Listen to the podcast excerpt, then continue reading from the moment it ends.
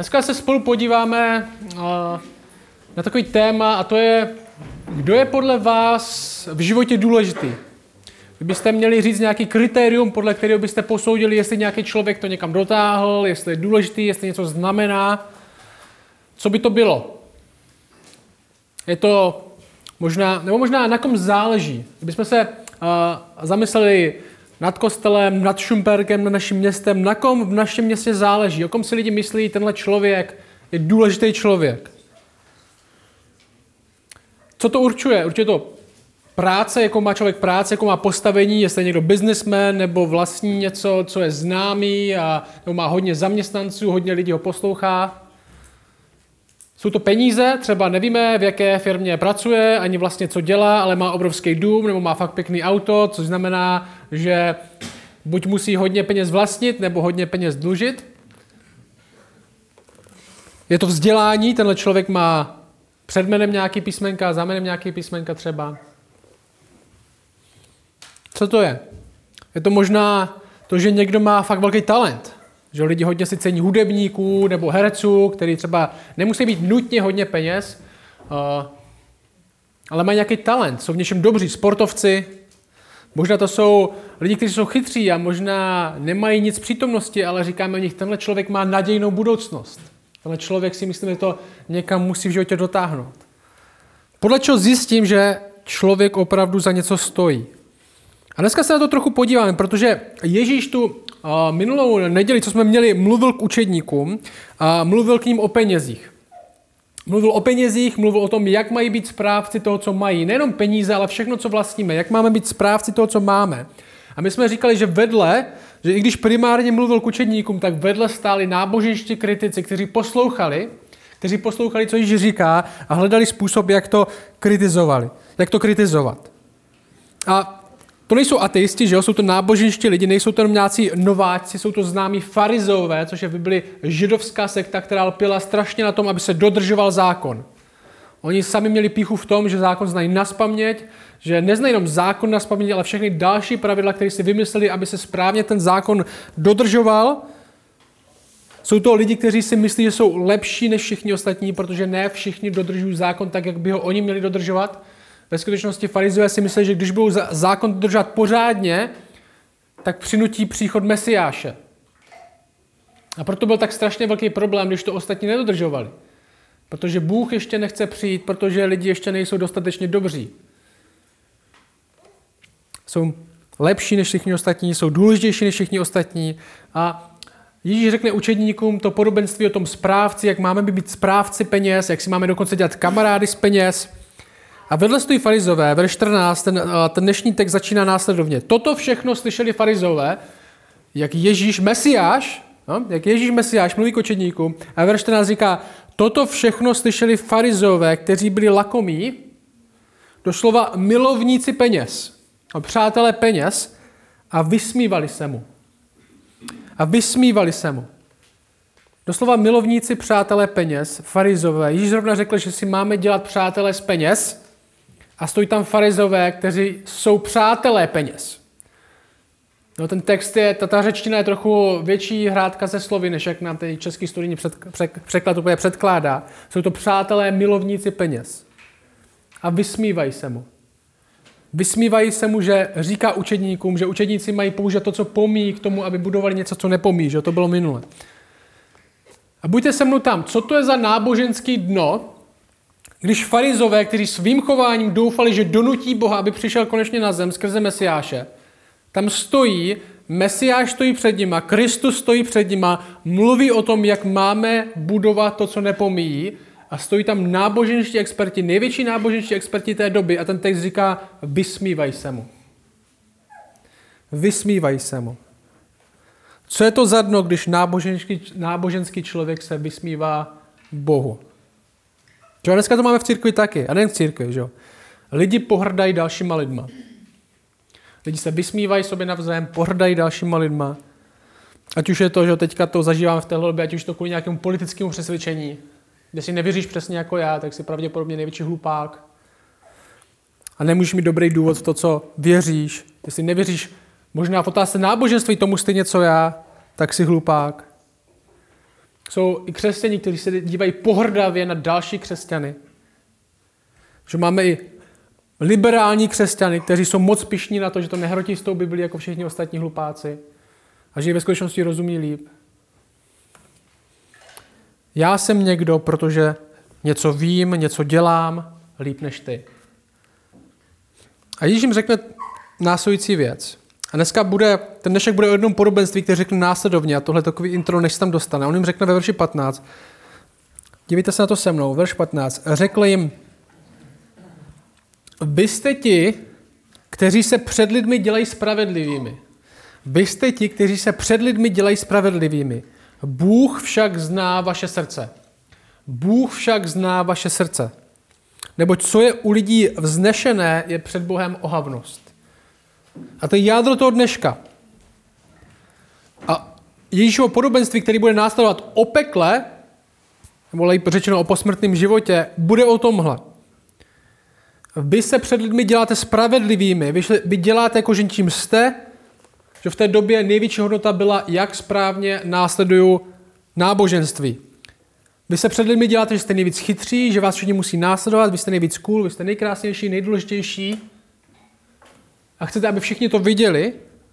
A možná, a Ježíš říká, a možná to funguje na ty lidi, kteří se snažíte oblafnout, možná to funguje na ty lidi, před kterými předstíráte, že takový jste. Ale Bůh se dívá na srdce. Ale Bůh se dívá na srdce. Ten text nám říká, Bůh zná, doslova, že jo, Bůh však zná vaše srdce. Jo, to není jenom Bůh ví o vašem srdci. Že to není jenom Bůh četl o lidském srdci a ví, že není moc dobrý. To není jenom Bůh uh, slyšel od kamaráda, od Anděla, od Gabriela, který tam jednou přišel naštívit, že to že lidské srdce, jako, že na tom spolíhat moc nejde. Ne, Bůh zná. No to, to slovo je důvěrně být seznámen, důvěrně znát do každé komůrky, do každé poslední komůrky Bůh zná naše srdce. Nejenom obecně srdce lidí, ale tvoje srdce. Což je trochu strašidelná představa. Si uvědomit, Bůh zná nejen, jak se snažím vypadat před lidma, Bůh zná nejen to, jak chci, aby lidi ostatní mysleli, že jsem chytrý, že jsem, že jsem vtipný, že jsem spravedlivý dokonce. Bůh zná moje srdce. Bůh, Bůh ví o všem v mém srdci. To říká Ježíš. Bůh zná tvoje srdce, moje srdce. Můžeš se tvářit, jak chceš, Bůh zná tvoje srdce. A dokonce říká, co lidi oslavují, na čem lidi staví, podle toho často se rozhodují, co je u lidí vznešené, je u Boha ohavnost. A farizové tam stojí, říkají, že jsou ty nejnábožnější, ti praví věřící. A přitom ani neumí vyložit tu Bibli, kterou tak milují. Neví, kam Bible směřuje. Stojí před nima Mesiáš, stojí, stojí před nima Kristus. Kristus, který říká, všechno svědčí o mně. Všechno směřuje na mě. A stojí tam farizové a jsou k tomu slepí. Dokonce Ježíš jim říká tohle, než začne to podobenství. Zákon a proroci až do Jana od té chvíle, zákon a proroci až do Jana, od té chvíle se zvěstuje Boží království a každý do něj je naléhavě zván. Nebo naléhavě tlačen, možná lepší překlad. Je však snadnější, aby pominuli nebe a země, verš 17, než aby padla jedna čárka zákona. Každý, kdo propouští svou ženu a žení se s jinou cizoloží a kdo se žení s tou, kterou muž propustil cizoloží. Když jsem dal zajímavou vsuvku, úplně, říkám, proč tam je, pak začne podobenství, který vypadá, že je úplně o něčem jiným. Ale o tomhle, farizev tam stojí. Vysmívají se Ježíše, vysmívají se Ježíši o tom, jak učí. A přitom říkají, jak strašně moc následují proroky, jak strašně moc následují zákon, ale stojí před něma to, na co celý zákon a proroci ukazují. A oni jsou k tomu absolutně slepí. Ježíš říká, vy, sle, vy následujete zákon do poslední čárky a nevíte, o čem je. Vy jste ji rozvádíte v té době u nich rozvodovost byla celkem velká. Rozvod pro ně byl za jakýchkoliv, jestli se muži něco nalíbilo na ženě, tak se mohl, tak jim mohl dát rozlukový rist, protože to byl jejich výklad Deuteronomia 24 a mohl se s ní rozvíst. Ježíš jim říká, vy ani nechápete smysl manželství, vy nechápete ani na co manželství ukazuje.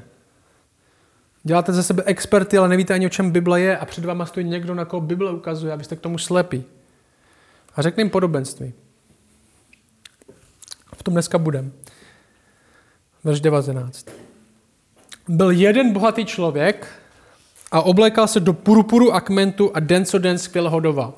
Byl jeden bohatý člověk, tak Ježíš nastanuje scénu, takže představte si bohatého člověka. Kdo je nejbohatší člověk Šuperku? Představte si, jo, jestli ho znáte, byl jeden bohatý člověk, tenhle pravděpodobně ještě bohatší, oblékal se do purpuru, což je fialová barva. Jo? Purpur je, jsou oblečení, které mají fialovou barvu v dnešní době, tak co je na tom tak zvláštní oblíkat se do purpuru, do fialové barvy, oblékal se fialově, wow. V té době neměli barvivá k dostání. Jo, zajímavý. Purpur byl, bylo barvivo, které jste dostali z, z některých mořských plžů. Museli jste chytit, dostat z nich barvivo, udělat z toho šaty. No prostě největší elita ve fialové barvě se oblíkala. Hm. Možná neměli tričko, měli šaty a tohle byl znak největší elity, největšího bohatství. Byly to nejvíc, já nevím, jestli máte nějaký sváteční šaty. Že kluci, oblek stanečních, slouží ještě 20 let. A jsou naše sváteční se pohřeb, svatba, že jo. A ples.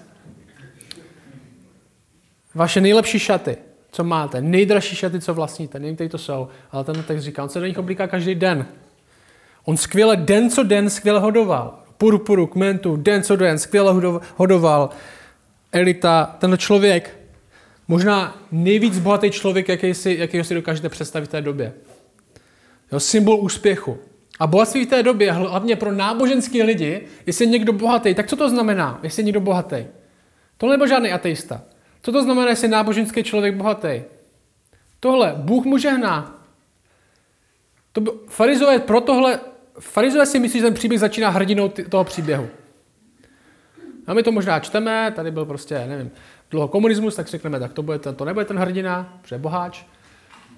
Ne, v té době by to četli, slyšeli, že existuje nějaký náboženský člověk, co každý den skvěle hoduje, oblíká se do porporu. Pro ně to je hrdina toho příběhu. Pro ně to znamená, tohle je člověk, který ho Bůh požehnal. Bohatství je známka úspěchu. Že dneska se věří i v církvi podobným nesmyslům. Nesmyslům typu, jestli tě Bůh doopravdy má rád. Jestli máš opravdovou víru, tak tě musí ze všech nemocí uzdravit, udělat z tebe boháče. A ti bohatí jsou ti s pravou vírou, to jsou ti požehnaní. Že Bůh je taková náboženská verze sportky. Jestli si doopravdy vsadíš na Boha, tak vyhraješ v tomhle životě. A verš 20 nám dá do kontrastu další postavu toho příběhu. Poslouchej. U jeho vrat, mimochodem ta, ty vrata, to je řecké slovo pro velkou bránu, jo? to je znovu, lidi by si představili, tyjo, tak tenhle, když máte bránu, jo? já nevím, kolik má, já žiju v bytě, já nemám bránu, máme společné dveře, když máte bránu, tak to znamená, že máte dokola vašeho majetku i velkou zeď. Tohle by posluchačům evokovalo skoro hrad. U jeho brány, jo, brány do města, ne do domu. Tam člověk má bránu svoji. U jeho brány lehával nějaký chudák jménem Lazar. Plný vředu a toužil se nasytit aspoň tím, co padalo ze stolu toho boháče. Dokonce i psi přicházeli a lízali jeho vředy. U této brány leží chudák. U brány boháče, co se oblíká do nejlepších šatů každý den, co hoduje skvěle každý den, co má tak obrovský dům, že potřebuje bránu a zeď. U této brány leží chudák. To, že tam lehával, většina komentátorů, komentátorů si myslí, je pravděpodobně proto, protože byl chromý. Protože byl handicapovaný a nemohl chodit, proto tam je napsaný lehával. Tam nepolehával, jakože tam odpočíval, on tam ležel, protože nemohl chodit. Že ten text říká, nemohl se hýbat a zároveň se na něj nešlo moc dívat, protože byl plný vředu. A taky trpěl hladem, protože nemohl pracovat. A ten text říká, toužil se nasytit tím, co boháči spadlo ze stolu. Dokonce psy lízali jeho vředy. Že? Tohle nejsou pejsci. Jo? Tohle v prvním století to nebyl štěně zlatého retrievera, který tam chodilo a bylo to hezký, že měl aspoň jednoho kamaráda. Jo, psy v té době to byly pouliční krysy velký. No to nebyli psíci.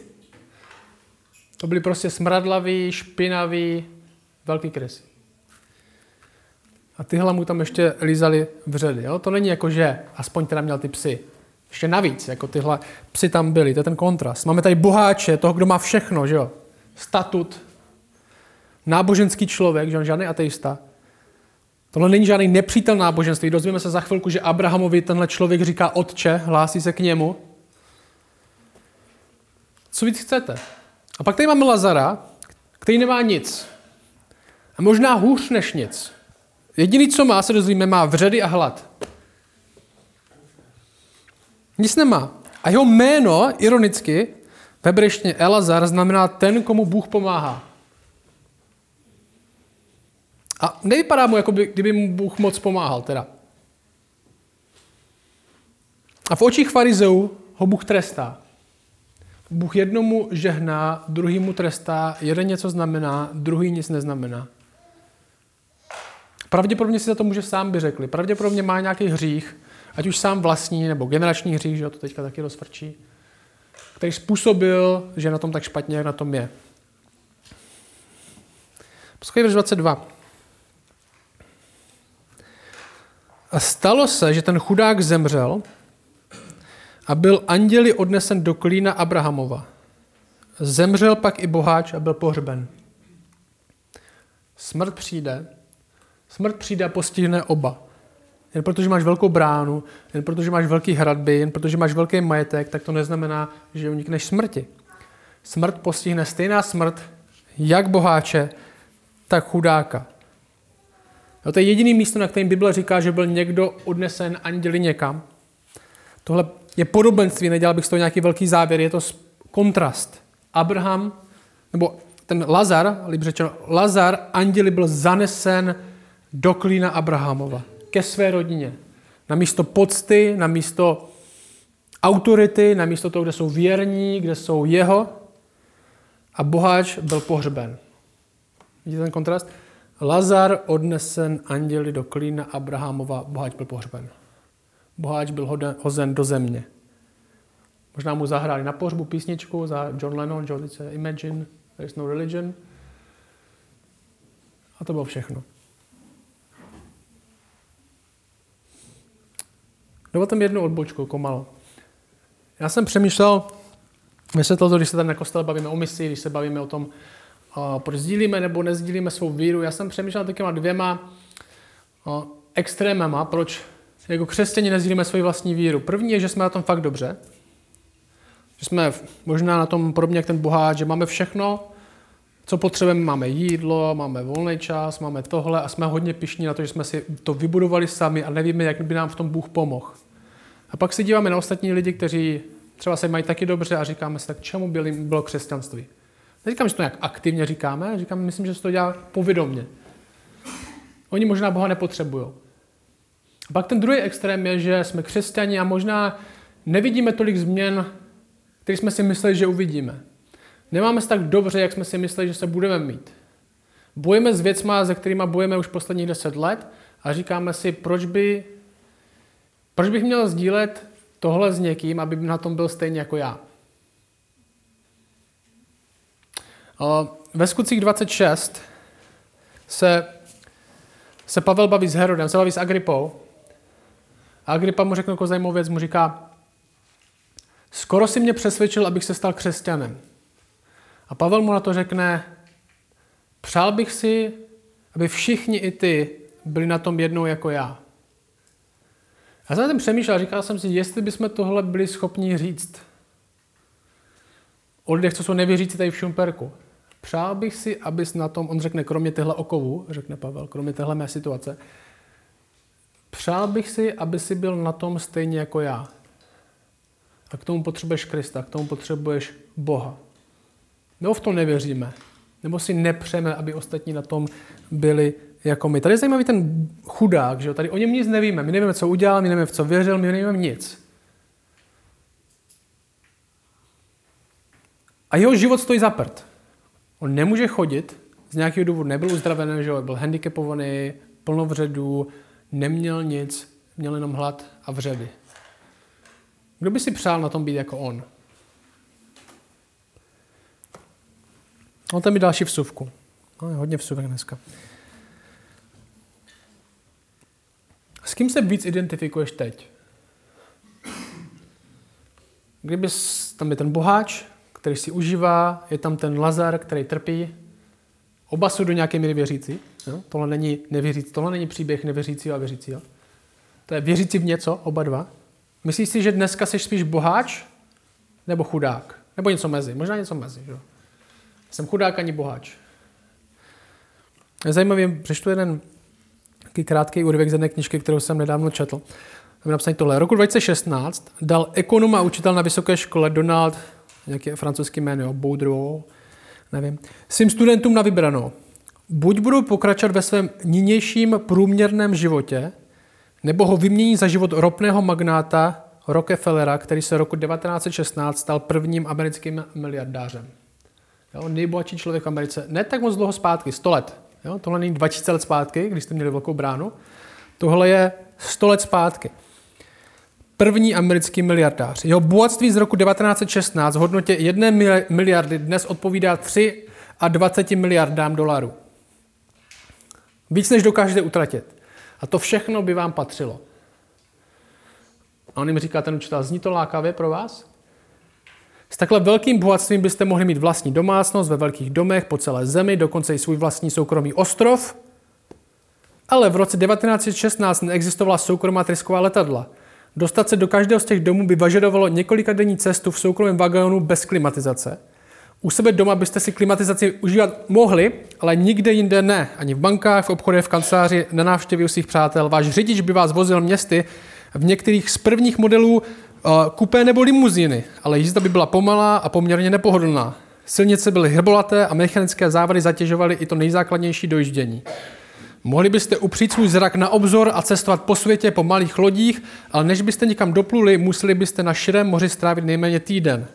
Jako nejbohatší lidé v zemi byste dokázali vydržet, podře- byste dokázali vydržet podřadné životní podmínky, abyste mohli cestovat po světě a ochutnávat mezinárodní kuchyni. Doma byste však žádnou z těch lahůdek k dispozici neměli. I pro vás by se strava omezovala většinou jen na místní nabídku. Restaurace a mezinárodní kuchyně neexistovaly. Vaše domácnost by byla elektrifikována, ale moc toho na elektřinu nebylo. Kromě lamp a opékačů topinek bylo k dispozici jen málo spotřebičů. Neexistovaly rozhlasové stanice ani televize, měli byste pěknou sbírku nahrávek, ale všechny by byly praskavé a monotónní. Mohli byste si pro sebe vybudovat kino, ale dívat byste se mohli na němé filmy, pokud byste vůbec sehnali jejich kopie. Váš telefon by byl připojený ke zdi, mohli byste si kupovat nejdražší hodiny a chronometry na světě, ale vynikaly spíš krásou než přesností. Farmakologie a lékařské postupy byly primitivní, antibiotika by nebyla k dispozici dokonce ani pro vás. Váš život by mohla ohrozit i malá infekce. Každé desáté dítě umíralo v prvním roce života a tato statistika by se vztahovala i na naše děti, nebo na děti, které by se narodili vaši manželce a dcerám. Zubařské postupy by vám zub zachránit nedokázaly. Zubní protézy by byly nezbytné. Kontaktní čočky neexistovaly. A on říká, ten profesor, popravdě by mě ani omylem nelákalo opustit své já z roku 2016, no přesně 100 let, abych se mohl stát o miliardu dolarů bohatším člověkem v roce 1916, říká Bordo. Budro. S ohledem na výdobky dnešní době téměř každý američan ze střední vrstvy bohatší, než byl před pouhými stolety nejbohatší muž Ameriky. Naše bezpečná letadla, spolehlivá auta, inteligentní telefony, lékařské možnosti, domácí spotřebiče, streamování videa, digitální hudba, nekonečné výdobytky, bezpočet spotřebního zboží pozvedli každého z nás k technologickému bohatství, které překonává i nejdivočejší Rockefellerovy představy. Zajímavý, že jo? Máme tady boháče, máme tady chudáka. Co jsme spíš my? A když se v podsvětí, verš 23, když se v podsvětí v mukách, když posvětí v mukách pozdvihl oči, boháč, uviděl v dáli Abrahama a Lazara v jeho klíně. A když v podsvětí v mukách pozdvihl oči, uviděl v dáli Abrahama a Lazara v jeho klíně. Podsvětí není nutně peklo. Tady v tomhle, tohle řecký slovo, který se používá pro podsvětí, v, té, v tom novém zákoně je slova Hades. Už neznáte z řecké mytologie. Je to, jak je tady napsáno v tom českém studijním překladu, podsvětí, místo mrtvých. Jo, dost, dost, dobrá, dost dobře můžou být oba dva v podsvětí. V podsvětí v té době a není úplně a, neprůstřelný, co byla většinový názor, co tohle slovo znamená, ale nejvíc pravděpodobně tohle reflektovalo hebrejské slovo Sheol, což možná znáte, místo mrtvých, kde většina lidí věřila, že tam skončí jak spravedlivý, tak nespravedlivý. Je, to takový, je to taková čekací doba, je to takový čekací místo, čekací místnost před posledním soudem, kde se rozhodne, kdo půjde do pekla, kdo půjde do ráje. Ale už v tom místě mrtvých, v té čekací zóně, lidi užívají té své budoucnosti. Jeden utrpení a druhý potěšení. Je to místo, kde se, dočasné místo, kde se čeká na poslední soud pro nespravedlivý utrpení, pro spravedlivý potěšení. A možná oba v tomhle smyslu jsou v posvětí, v tom smyslu v místě mrtvých. Jsou v dočasném stavu. Tohle není očistec, jak se dozvíme. Z tohle místa už není naděje na přechod kamkoliv jinam. Po smrti už není druhá šance. A my se, dozvídá, my se dozvídáme, ten boháč je v mukách, doslova trpí. Dostává co proto. A v dáli vidí Abraham a Lazara, jak jsou v pohodě. A 24 řekne toho. I zvolal boháč. Otče Abraháme. Jo, tady vidíme, tohle není žádný ateista. Že? Tohle je někdo, kdo Abraham jeho otec, je žid, je to jeho identita, on se k němu hlásí. Otče Abrahame, smiluj se nade mnou a pošli Lazara, aby namočil špičku svého prstu vodou a ochladil mu jazyk, neboť trpím bolestí v tomto plameni. Hlásí se veřejně ke svému náboženství. Všimni si zajímavé věci, co se tam děje. Tenhle boháč je v těch mukách, v tom podsvětí v mukách.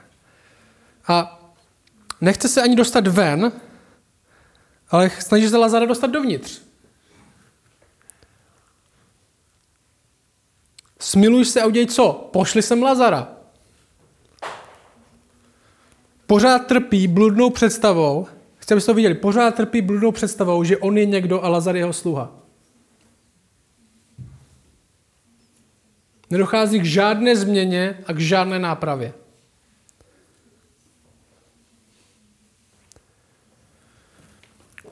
Abraham mu řekne, Abraham řekl, synu, no možná z toho cítíme laskavost, co do nějaké míry hlásí k němu stejně. Synu, vzpomeň si, že už jsi vybral své dobré ve svém životě a Lazar podobně zlé. Nyní je zde potěšován, ty však si sužován. Že tenhle boháč, tenhle člověk možná v životě nikdy, nikdy neslyšel, že by mu řekl někdo ne.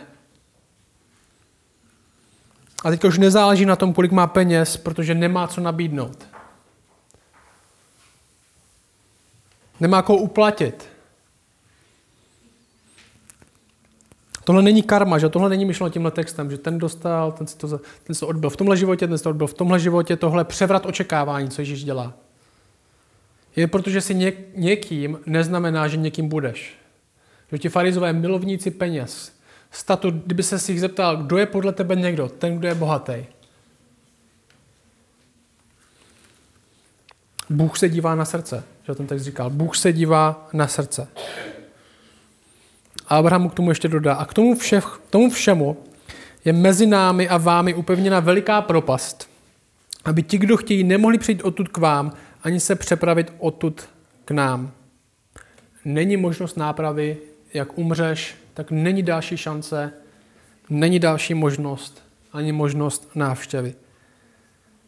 A verš 27 řekl, prosím tě tedy, oče, aby ho poslal do domu mého otce, že pořád má nároky, tak řekni Lazarovi, ať pro mě udělá tohle, řekni mu, ať udělá tohle, řekni mu, ať mě sem přijde, dá trochu vody, řek, tak ho někam pošli, pořád jeho sluha, pořád si myslí, že má na něco nárok. A říká, proč? Nebo mám pět bratrů a tím svědčí, aby také oni nepřišli do tohoto místa muk. No celkem rozumný. Kdyby věděli, kam se, vla, kam se vlastně jde, Abraham řekl, mají Mojžíše a proroky, ať tě poslechnou, mají Bibli, tak ať si přečtou. Tam to docela je jasný. A on řekl, ne oče Abrahame, ale kdyby k ním někdo přišel z mrtvých, budou činit pokání. Kdyby viděli zázrak, mají Bibli, ale kdyby viděli zázrak, tak, tak se něco stane. A Abraham mu řekne, tím skončí to podobenství. Řekl mu, Neposlouchají-li Mojžíše a proroky, nedají se přesvědčit, ani kdyby někdo vstal z mrtvých. Jestli jim nestačí písmo, nebude jim stačit ani zázrak. Je zajímavý, že Bůh nejenom zachraňuje, Bůh nejenom zachraňuje, ale Bůh taky vybírá způsob, jak zachraňuje. Bůh zachraňuje skrze kázání o bláznivé zprávy, skrze kázání tohle písma. A rozhodl se sám, že zachrání některý, který tomu uvěří. Takže kde je to ta oslavovaná svobodná vůle? Že člověk si může vybrat Boha sám, že se nechá přesvědčit, že když mu řekneme pár argumenty, jak může Abraham vědět, že se nedají přesvědčit? Pošli jim filozofa, aby jim to vysvětlil. Pošli jim někoho, kdo by jim to fakt chytře řekl. Pošli jim někoho z mrtvých. Kdyby viděli někoho, jak stane z mrtvých, přijde za nimi a řekne, hej chlapi, peklo existuje, váš brácha tam je. Tak by uvěřili, ne? Kdo by neuvěřil?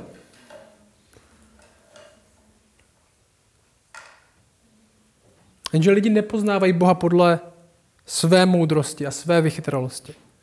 Že my jsme dneska ráno četli ten, ten, ten text 1. Korinským, kde se píše, neboť když svět v boží moudrosti nepoznal skrze svou moudrost Boha, zalíbilo se komu?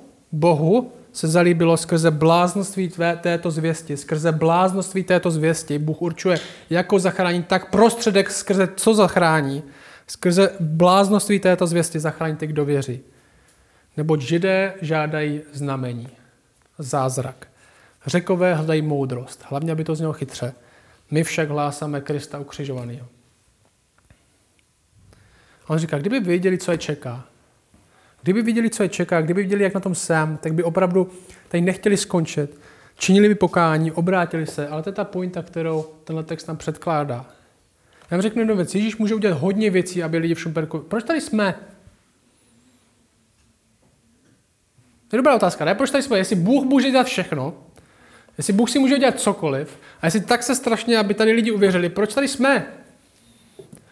Protože v momentě, když někdo neuvěří, tak ho prostě nezabije, pojede do nebe, konec a zachrání někoho dalšího sám.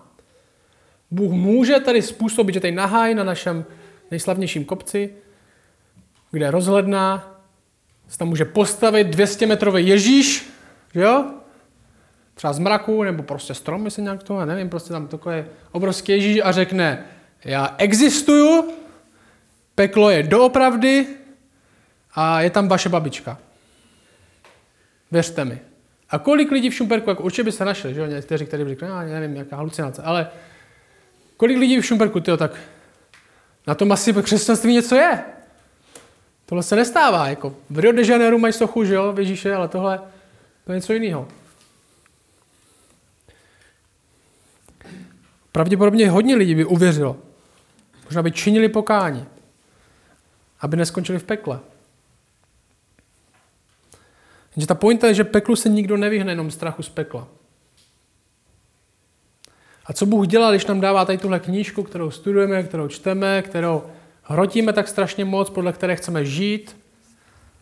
Když nám dává tuhle knížku, tak chce, aby jsme se skrze ní zamilovali jeho. Protože o tom to je. A ty farizové jsou k tomu slepí od začátku. Že jo? Ty farizové před nimi stojí Kristus, před nimi stojí Ježíš, o kom svědčí celý zákon a proroci a nevidí ho a nevidí ho. A Bůh nám dává tuhle knížku. Bible říká, že Bůh dokonce dává sami, sám sebe, aby jsme si zamilovali jeho. Láska k Bohu je to, co zachraňuje od pekla, ne strach z pekla. A Bůh říká, jestli se díváš na tuhle knížku, jestli slyšíš o Kristu a nemiluješ Boha, tak ty nic nepřesvědčí. Nepotřebuješ zázrak, abys miloval Boha. jak způsobím, řekněme takhle, jak způsobím, že vy budete milovat dalšího člověka. No, řekneme třeba, aby, si, aby se chlap zamiloval do ženy nebo žena, aby se zamiloval do chlapa. Když udělám, budete mě milovat víc, když udělám zázrak? Nebo když na vás trochu zakřičím? Nebo prostě budu, sám, budu sám sebou a vy mě buď budete mít rádi nebo ne. ne? To je normálně, jak lidi milují, jak si vybíráme Možná nevybíráme, že zamilovanost možná není úplně vybírám si být zamilovaná na tady tohle chlapa. Že často bychom si přáli, aby jsme zamilovaní nebyli, že v skutečnosti. A Bible dělá to, že Bůh tady v téhle knížce, Bůh v Kristu nám dává sám sebe. Co se s náma děje, když ho vidíme pro to, kdo je? Milujeme nebo ne? A Abraham říká, jestli se nedají přesvědčit tady z tohohle, tak čemu je zázrak? Zázrak je přesvědčit, že peklo existuje. Dobrý, ale to je... Démoni ví, že peklo existuje. To nestačí, protože Bůh se dívá na srdce. Bůh se dívá na srdce. Ne ve smyslu, kdo má strach, ale kdo má lásku.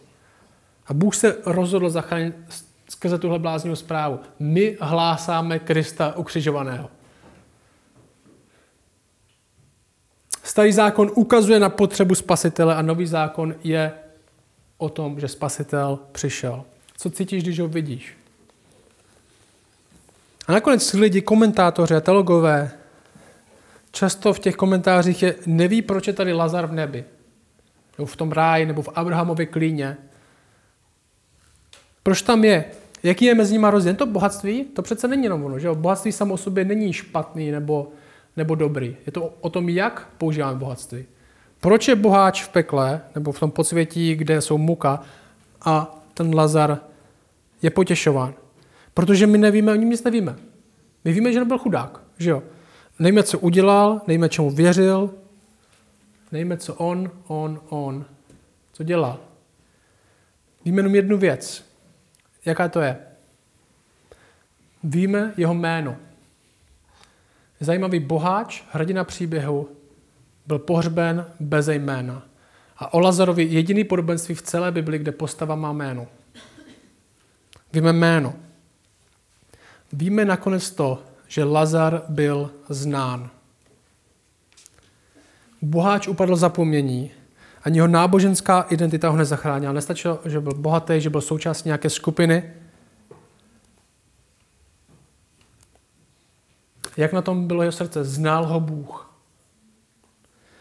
A tohle podobenství slouží pro nás dvěma způsoby. První je tahle výstraha. Na tom, co si o mě myslí ostatní, málo záleží. Na tom, jak vypadám před ostatníma, co si o mě myslí, málo záleží. Ale je pro nás zároveň pozbuzením. Na tom, co si myslí Bůh, záleží. No, pro nás, pro některý to možná strašidelné, že Bůh zná naše srdce, že Bůh zná o každé naše perverzi a hříchu a všem tohle možným, ale jestli Bůh nás zná, jestli mu patříme, tak naopak je pozbudivý, že cokoliv, co si o mě myslí ostatní lidi, na tom nezáleží. Protože já nemusím být, já nemusím být nikdo. I to, že teďka procházím zkouškama, i teďka, protože i když procházím těžkým obdobím, i když procházím bolestí, i když procházím smutkem, tak to rozhodně neznamená, že Bůh mě nezná. Nebo že Bůh mě nevidí, nebo, nebo že Bůh pro mě nemá budoucnost. Lazar neměl doslova nic. Hlad a vředy. A Bůh ho znal jménem.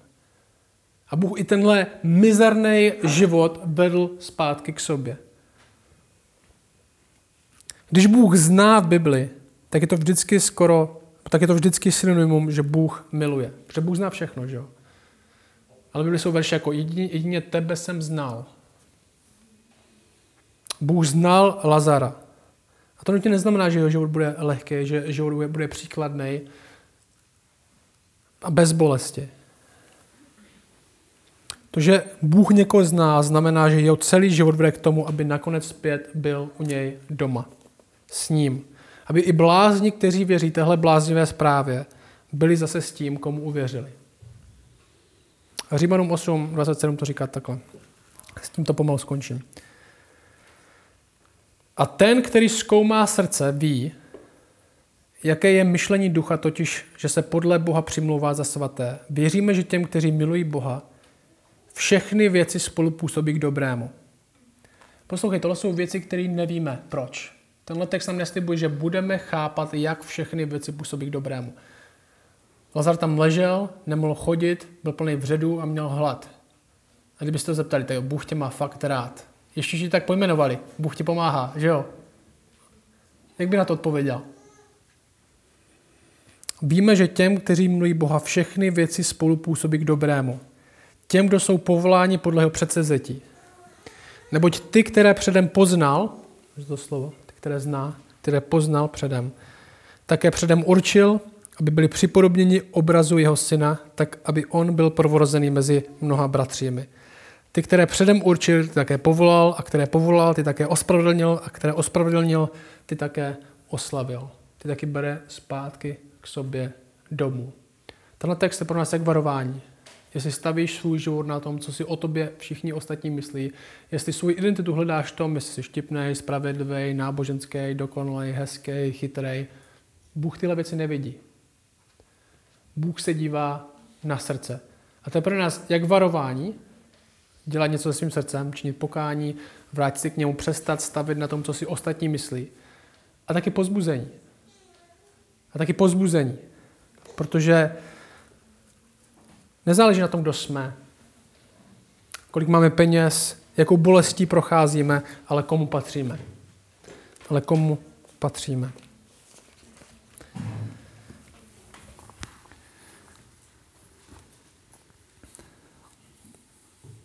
Že prosím tě, abyste na text použil dneska pro nás, pro všechny, kdo moc hledáme, co si o nás ostatní lidi myslí a na tom stavíme, kdo jsme, abys to zbořil, tu představu. Aby se nebyli jak farizové, kteří stojí blízko tebe a vysmívají se tobě, který se díváš na srdce. Zároveň tě prosím, zda pozbuzení všem, kteří dneska potřebují. Možná jako Lazar potřeboval a nikdy se mu nedostalo.